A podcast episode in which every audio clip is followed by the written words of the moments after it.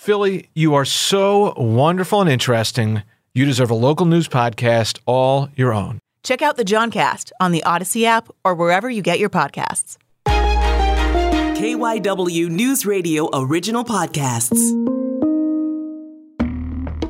I'm Matt Leon. The Division 3 Penn State Abington baseball team is having quite the season. A 31 9 record under first year head coach David Miller heading into the United East Conference tournament, and the Nittany Lions have scored more runs than any Division 3 team in the country. They average an absurd 12.7 runs per game. Obviously, the lineup is loaded, but leading the way is a senior having an incredibly special season. Ryan McCarty is a Pennsbury High School product who is putting up video game numbers. He leads the nation with a 552 batting average. He leads the nation with 27 home runs. He leads the nation with 85 runs batted in. Once again, he did all that damage so far in just 40 games. Last week, he hit four home runs in one game, a win over Gallaudet. An infielder who also pitches, McCarty was also recently named the United East Conference Player of the Year. I had the chance to catch up with him and talk about a truly incredible season. So, to start, I mean, just how much fun has this season been on a team basis, an individual basis? your stats are through the roof. The team's offensive stats are crazy. I, I, can only imagine how much fun this baseball season's been. Oh, it's been enjoyable through the whole thing, honestly. And I think um, having the uh, the bond this team has is what makes it all fun. We're a really close team, so we're all best buddies on and off the field. It makes it uh, even more enjoyable to see everybody succeed the uh, the way they have this season a lot of these numbers aren't even possible without the the other guys around me too. Like the RBIs and runs, yeah, it's it's, it's great, but I'm not going to get that RBI unless the guys in front of me are getting on. And same with the guys behind me driving me in. It's been incredible. So day in and day out, we're putting this work together, and we've enjoyed the every second of it. Has baseball been a passion for you since you were a little kid? Ever since I was a little kid, yes. I, I started playing about when I was uh, five years old now so uh, it's been about 18 years of playing, and um, even even sometimes when I'm with my parents, we'll bring up some baby pictures in the cradle, and there's like this uh, this baseball that's a stuffed toy and stuff like that. So it's actually always worked its way into my life. When did you, growing up, kind of realize that you were better than a lot of the kids you were playing with, and that maybe you were going to be able to take this further? I think everybody dreams about playing college baseball and stuff like that. But when did it start to crystallize for you that you know what, maybe I might be able to do this? You know, it actually it took a long time. I'd always believed in myself when I was younger, and I, I still believed in myself entering high school. Like I, I think I may have finally hit hundred pounds during my freshman year in high school. So I was never like this like bigger, more outstanding kid than anybody. Um, me and my dad always, me and my dad and my mom always worked on the little things uh, like squaring up a baseball, uh, hustling out ground balls. So we always focused on the minor details. And um, honestly, it didn't even become like a, a real thing until college. Um, when I got to speak to my first scout, I was like, "Whoa!" You know, I kind of, I, I somebody, somebody sees what I'm doing, and they like it, and it may be a possibility at the next level. And that was about freshman freshman year or sophomore year I was uh, of college that it was like I may be able to do this. I've always wanted to. Um, I've always believed in myself doing it, but it, it, took some time to really be like, "Hey, this is a chance. This is this is a real shot at doing this."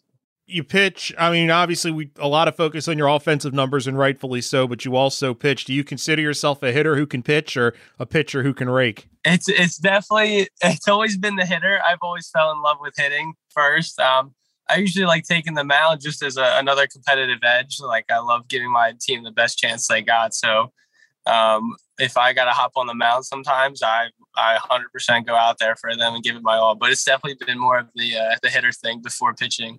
But I'm curious, having pitching as you're doing this and having that in your repertoire, how much does that help you at the plate? Because you have that mindset of how guys would try to get you out and how to attack things uh, you can kind of reverse engineer things that I would imagine a lot of guys that don't pitch don't have that in their toolbox. 100%. I think it's been a big advantage knowing how pitchers approach um, every kind of hitter. Like, like uh, maybe this guy uh, is a contact hitter who stands on the plate, um, but he hits. But he hits. Some people sometimes they'll stand on the plate um, to get you to think, "Hey, try to throw me, throw me in. I can't hit that. I'm gonna I, outside pitch is what I like." And then all of a sudden, you try to pitch them in, and they they turn on it. So there's certain things hitters try to do that mess with the pitcher's mind, and and so from pitching, I've developed this idea that sometimes when people are standing in the box in certain areas, it kind of allows the pitcher to think, hey, this is their weak spot when it's almost quite the opposite. So it's helped me um, get into pitchers' minds. Certain certain counts, I'll stand closer to the box, closer to the plate, away from the plate. Uh, even moving up and back in the box sometimes throws them off. Um, and it's also helped me develop a, a, better idea of the strike zone. Plate discipline is definitely one of the most important things while hitting. Um, so being able to see the strike zone from two different uh, points of view has been a, a, great help. Even even games when you pitch um, and, and, I pitch and hit at the same time, it's it's also great because I get an understanding of hey, this this umpire is calling this and that, and it's great to relay to the whole team. Be like, hey, expect a little a couple balls off the plate, you know. You went to Pennsbury High School, correct? Correct. Why PSU Abington? So PSU Abington, it was I've always loved Penn State. Um, and my original idea was that I wanted to play at main campus. I always wanted to. Um, and I came to Abington. It was a beautiful campus too. It's also really nice here.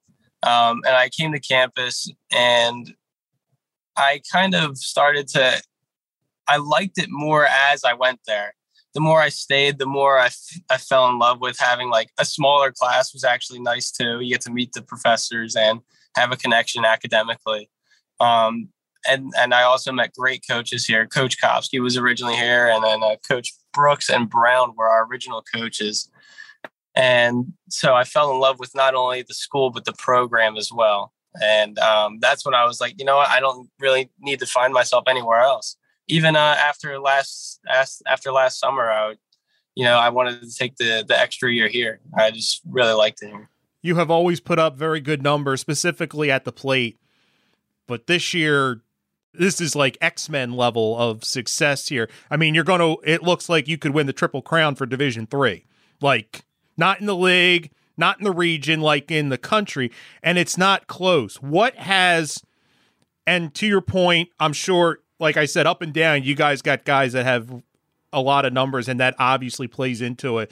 But has something else, other things come together that have allowed you to hit over 550 and hit 27 home runs in 40 games? Like, what else is at work here? Definitely. So I always, I'm always going to say, like, of, of, course, I always work on my mechanics uh, in hitting in the off season. Um, I tend not to think about mechanics in season; it just messes with your head too much.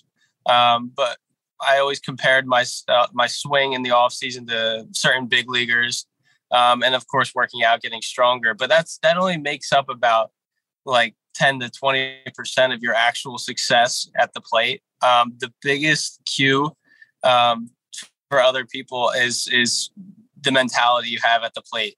Uh, the biggest thing I tell myself, and some of the guys always say it now because they're starting to get it, is that every game you play is opening day.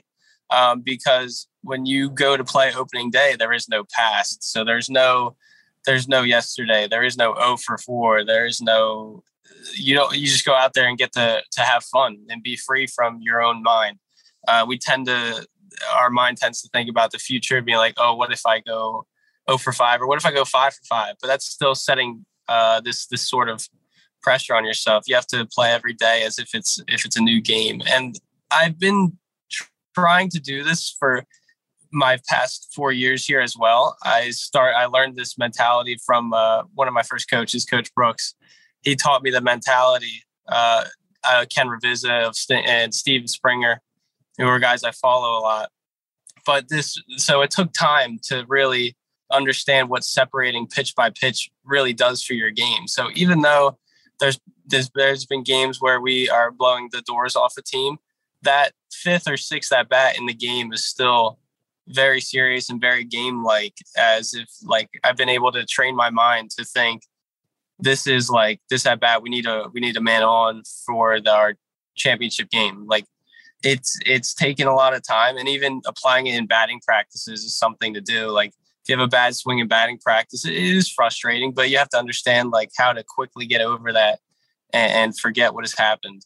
So that that approach is I can't stress enough how important it is and how game changing it is um, because it, it, allows you to play so freely. Every day is opening day, and, and it's and you feel great when you're hitting at that point. I know the lineup is loaded, but deep down, are are you surprised teams are still pitching to you like they are? I mean, we're talking about the success you're having. Your last game, you hit four home runs. Like that, you know, it, it would be one thing if that was early in the season, and then everybody's like, "All right." We're, we're bouncing this guy in the dirt and we'll take our chances with the next guy. Is there a part of you that's surprised you're still seeing the pitches you're seeing? Um, I don't know how to put it other than I'm loving it because uh, hitting is really fun.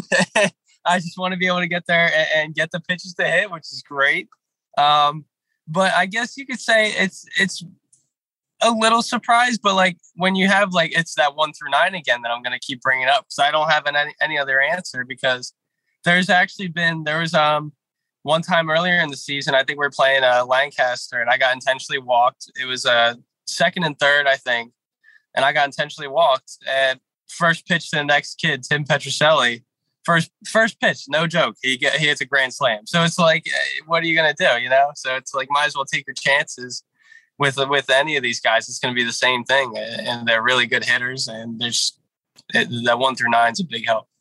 But to that point, on the other side, talk about the discipline it takes to not go fishing, to not get frustrated if you get intentionally walked, or the times that they do want nothing to do with you.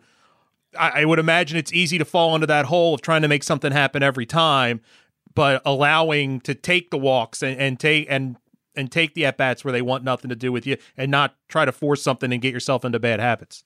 Yeah, that's a great point. That, that's going to bring me right back to the uh, mentality uh, practice. There's so many different things I practice, and that sparked uh, that. That was one of the things I always talk about too. Is that you don't just have like your five at bats in the game. It's um you have 45 at bats throughout the game, and that's like your entire team. So when you start to think of success in that sort of sense, it, it it's almost as if your couple of bats during the game are, are non-existent or not as important. Yeah, it's important to do good in your own at bats, but like when you think about it from that aspect of having so many at bats in one game because your whole team is hitting, um, it allows you again to have freedom and, and not fall into that trap because that is very easy to fall in that trap. I've seen a lot of good hitters kind of get a little too aggressive like that because they just want to do so much by themselves when in reality the next guy's going to have an at bat too and there's there's nine innings nine guys hitting that's that's a lot throughout the game so talked about the home run numbers do you consider yourself a power hitter so that's a good that's i i, I really don't I, I wouldn't consider myself a power hitter i think i've just allowed myself to do a, a better job this season of when I got that pitch to hit, I didn't miss it uh, because of that mentality. I, I, had less on my mind and I was so clear at the plate. Um, I know I've gotten stronger over the years. I, I've always been able to hit some doubles here and there, like hit a good amount of doubles. And I think they just started to climb, uh, get a little farther out in the outfield, which just happened to turn into home runs. Uh, I've always I always work on uh, low line drives and gaps because that's how you're going to beat them. I mean, four four infielders and three outfielders, so uh, I, I, try to aim for those gaps and, and, try not to miss them. There was one point against the Del Val though. There was four outfielders out there, so that was a weird. That was a much different approach there. I didn't. I didn't. I was like, all right, I'm gonna go ground ball to second base here. what do your teammates say about what you're doing? I mean, like, there's a lot of guys that are putting up very good numbers, but yours are different. I mean, do you ever kind of get like head shakes in the dugout when you come back, like almost a disbelief? Yeah, there's been a couple of times where like they'll just start giving you the silent treatment to mess with you and have fun with it because uh, they're like, "Can you do anything different this time?" You know, they'll, they'll try to mock me and they have, they have fun with me because I'm their I'm their I'm their best friend still, so I'm their buddy and they love messing with me. So it's it's been a lot. It's actually brought up a lot of funny moments throughout the season where they just love messing with me, and it's it's brought a lot of good memories and a lot of good times together. I know there's still work to do for this season, but are you looking past this for professional baseball at some level? Uh no, definitely not. This is I'm very locked in for this Friday. Um, because Friday's opening day, uh, first game of the year. Um, but so that's I, I, this team deserves more than a regional. Uh, we've only been there once, and to go there, and we really need to get that first regional win. Um, I know that, so I am talking in advance there, I guess, for uh, the regions because we still have these games this weekend. Um, so we do need to just take care of business this weekend because we're going up a good, up against a good Lancaster team, and and um, Harrisburg has two of the the best pitchers in, in D three, let alone our conference. That will do it for this bonus episode of One on One. Want to thank Ryan McCarty of Penn State Abington for taking the time to chat. Penn State Abington, by the way, opens the United East tournament on Friday against Lancaster Bible College. You can follow the show on Twitter at One on One Pod. You can follow me on Twitter as well at Matt Leon 1060. Thanks for listening.